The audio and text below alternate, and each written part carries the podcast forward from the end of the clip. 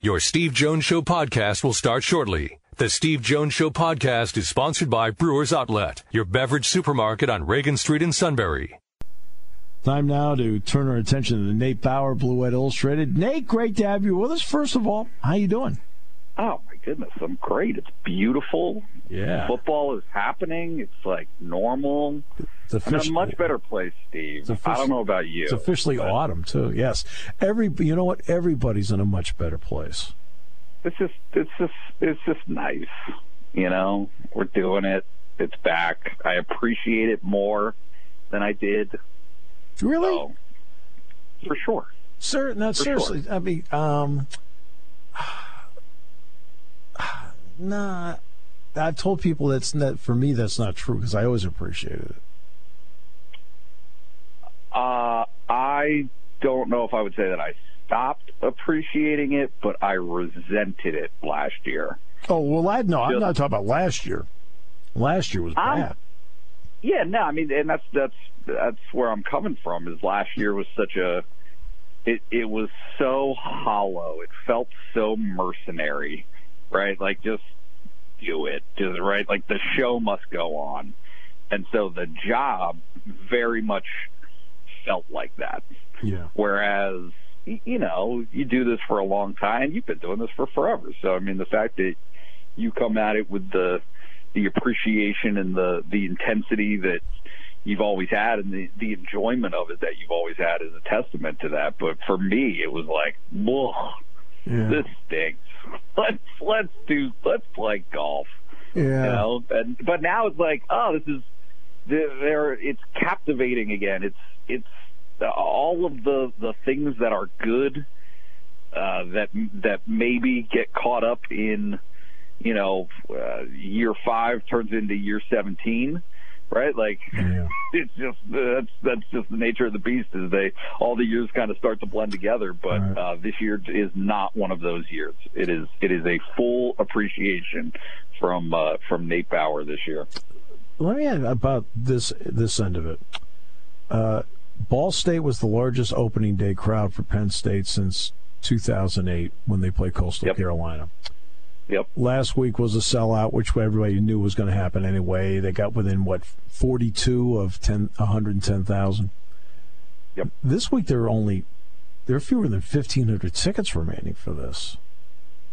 What are- what, are- what what are we seeing here? Is this the we missed it that much? We're enamored with this team. Uh, I've been aching to get back, or is it all of that? Yeah, I think. I mean, I think that it's definitely a little bit of everything, right? Like, I mean, look, uh, I don't know what the casual fans' perspective, or maybe that's the wrong way to put it, right? Like, what? How does the hardcore fan view this weekend? Probably as a walkover, like, right? Like, Mhm. it's, it's just a it's just a game that you play because you have to play it, and they wish that uh, Penn State had scheduled Syracuse for the spot or whatever, right? But like a big, a bigger name. But I think more to the casual fan, it's hey, there's football. The the thing that we used to do all the time is back, and for the weekend, what a great opportunity to get back to Beaver Stadium to tailgate on a nice uh, Saturday in in September at, Beaver Stadium, and then on top of that, watch a team that is showing signs of being uh, not just good, but potentially very good. Um, you know, it's it's kind of like the early stages of that at this point. When you watch the game on Saturday night, I think if you're if you're just a fan of uh, like I'm going to watch a college football game, you had to love watching that game because I thought both teams, like in other words, the team that won the game just won the game. The other team didn't Yep. lose the game. Yep. Yep. No, I, I, it's funny that you brought that up because I, I, I was, um, I have been kind of saying this week that this, like when I'm evaluating this Penn State team right now, uh, at the, there's such a limited sample size and data size to choose from Sure. when you're this early in the season, and so, you know, you you you frame and contextualize Wisconsin as being good because that's what the preseason ranking says, and because that's what historically Wisconsin has been. But nobody knows, right? Like, like yeah, no, that sure. wasn't that wasn't a great Wisconsin team last year, and so you're carrying over some pieces. But yeah, the expectations don't necessarily match what is necessarily going to be the case. But the thing that I took away from that Wisconsin game was, oh, I just watched a game with high level football. Like that was a good football game. Yes, Two was. really good defenses. Mm-hmm. Uh, yeah, the defenses are ahead of the offenses, but that was good football. Hey, guess what? Saturday night, Auburn, like that's no joke Auburn team. There, mm-hmm. there are some dudes on that Auburn team yeah. uh, with with good coaching. Like that, that is a legit team that just came in, uh, you know, to Penn State and Penn State beat. And so I think I think like of anything, that has been my primary takeaway from this early part of the season for Penn State is they not only did they win those games against programs that matter and that are relevant, but those programs that matter and relevant put good teams on the field.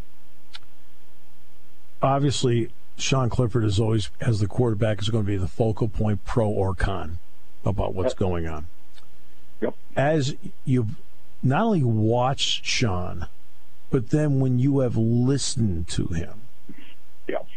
what have you thought? Yep. No, I think I think here is a guy who, he, I mean, definitely has grown up right? Like, and he's always had a mature approach. I think he's always been dedicated and so invested. Like nobody has ever doubted his preparation. He is it, like it's it is the thing that people say first about him. However, he's just he's just more clear eyed. He, he's less head in the clouds this year.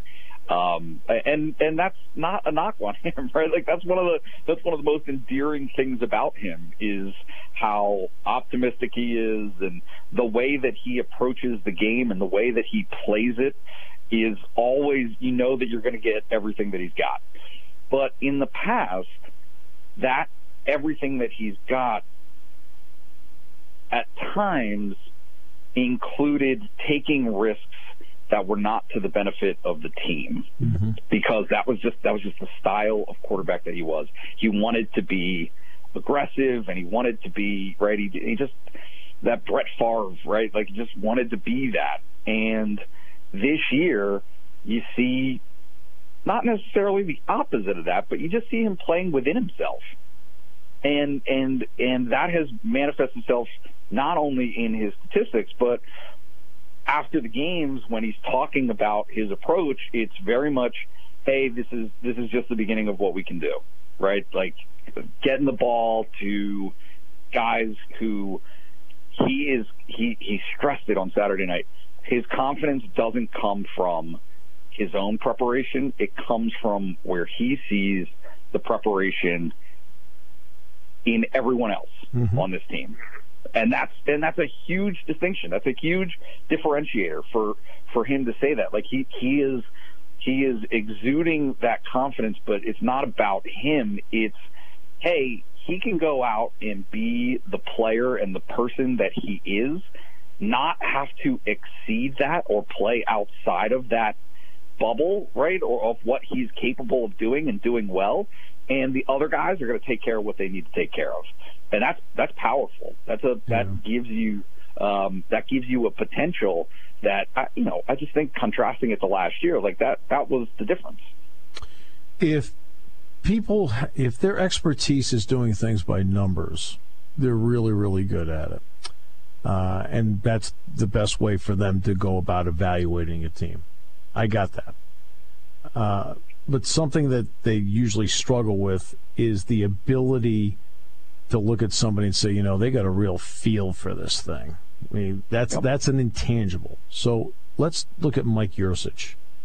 Mm-hmm. When you walk through three games, now you've had a chance to watch him through three games.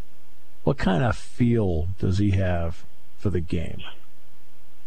Yeah, he he does not try to fit the proverbial square peg in the round hole. He he adapts. He, right there, there's always this guy's always come into a game with a plan, always. But inevitably, that plan shifts. No defense gives you exactly what you're expecting. And the thing that Mike Yurcich does well, as he's demonstrated through three games, is he can take whatever that mix up is, whatever the different look is that he's getting, and adjust to it. And then on top of it, make the right calls at the right time, like the, the, these very precise things. I uh, I was talking earlier this week about the tight end production mm-hmm. on Saturday, and the fact that right, like everybody's not everybody, but we're all kind of talking about like, oh, where where are the chunk plays, right? Where are these 50 yard bombs? That was kind of the expectation was they're gonna go deep all the time. Mm-hmm. Uh, that wasn't what Auburn was giving Penn State. But the two the two biggest passing plays that Penn State had on Saturday were to the tight ends, and not only that, and it, very importantly, they were not contested catches. Right. Those guys were running completely free in the middle of the field, and Mike Yurcich understood that. Yeah. right? Like he he under he knows where the vulnerability is going to be in a defense, and uh, I, I think so far this season has exploited those things uh, very well. I asked Donnie Collins this. I'm going to ask you this question. Um, same question. It's about Jahan Dotson. Mm-hmm. Here, obviously, everybody has tremendous appreciation for him. I think in the state, everybody yep. has tremendous appreciation for him. Is he getting enough recognition nationally? Nope. Nope, he's not. And and it might be. I mean, I'm trying to remember what how Allen Robinson was perceived, and I, you know, I don't want to make like comparisons to that type of lofty sure. level, right? Yeah. But what I would say is, he, he, I mean, and this is even coming in in internally. Uh, I did not appreciate how everything in the zip code he's coming down with. Mm-hmm. Uh, right? Like he is, yes, uh, we all had questions after, and he knows this, and he's acknowledged it. The the Minnesota right getting caught.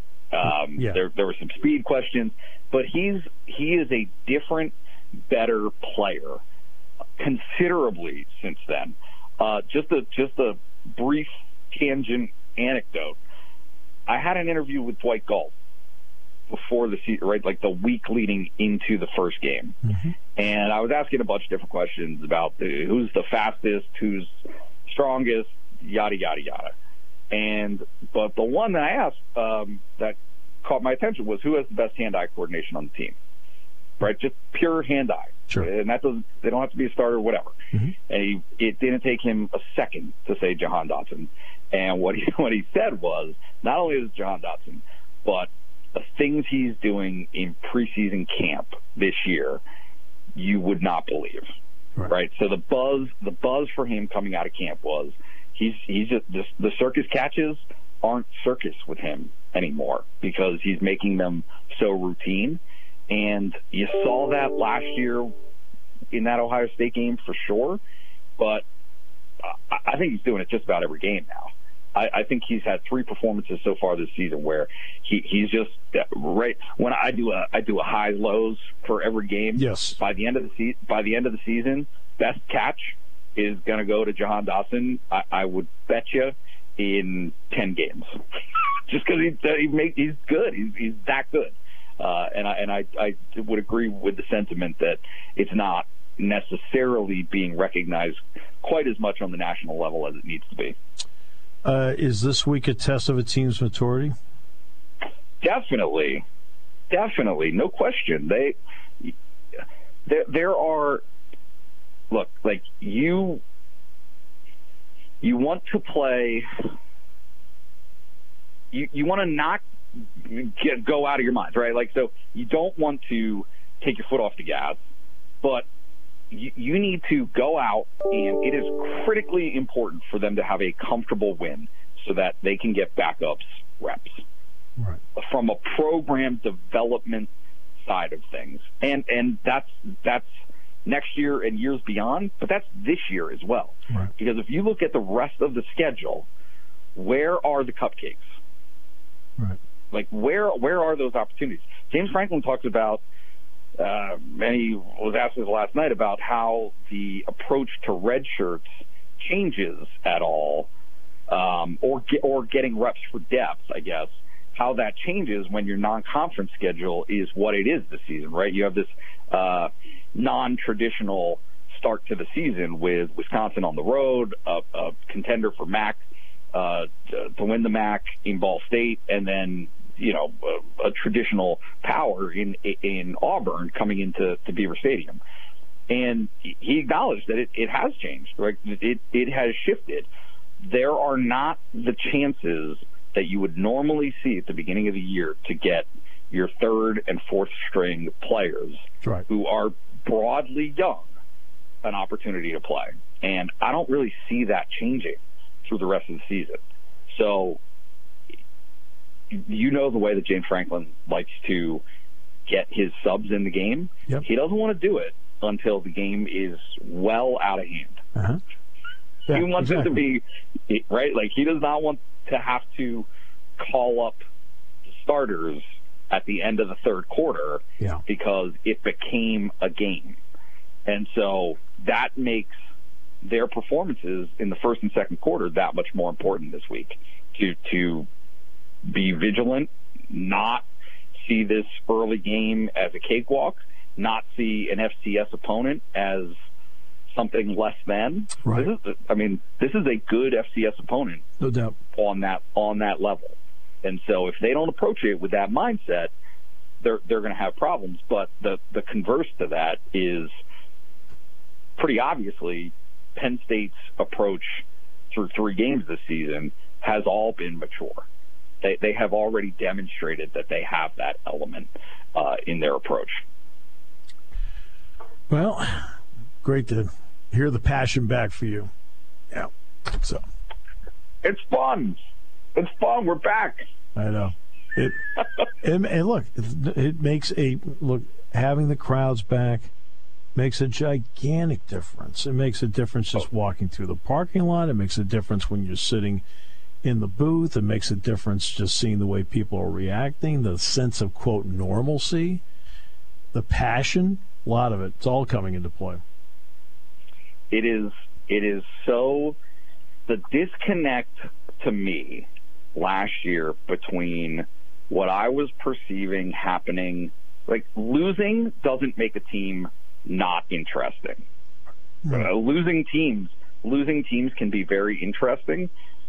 What made last year so hard to bridge the gap was the things that were happening internally weren't being appreciated because those fans didn't have an opportunity to see it for themselves. That's right. They didn't have an opportunity to see just how gutted that Penn State team was from a personnel standpoint. It was just, oh, it's business as usual. It nothing at all was business as usual, and so because of that, it was just it was a constant education or trying to educate as to just how bizarre and kind of ridiculous, to be honest with you, the circumstances were.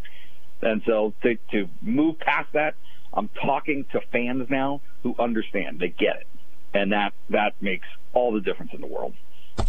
You always make a difference for us. Thank you so much, my ah. friend. Appreciate you. I really do. I appreciate you very much. You know that. Anytime, and you too, my friend.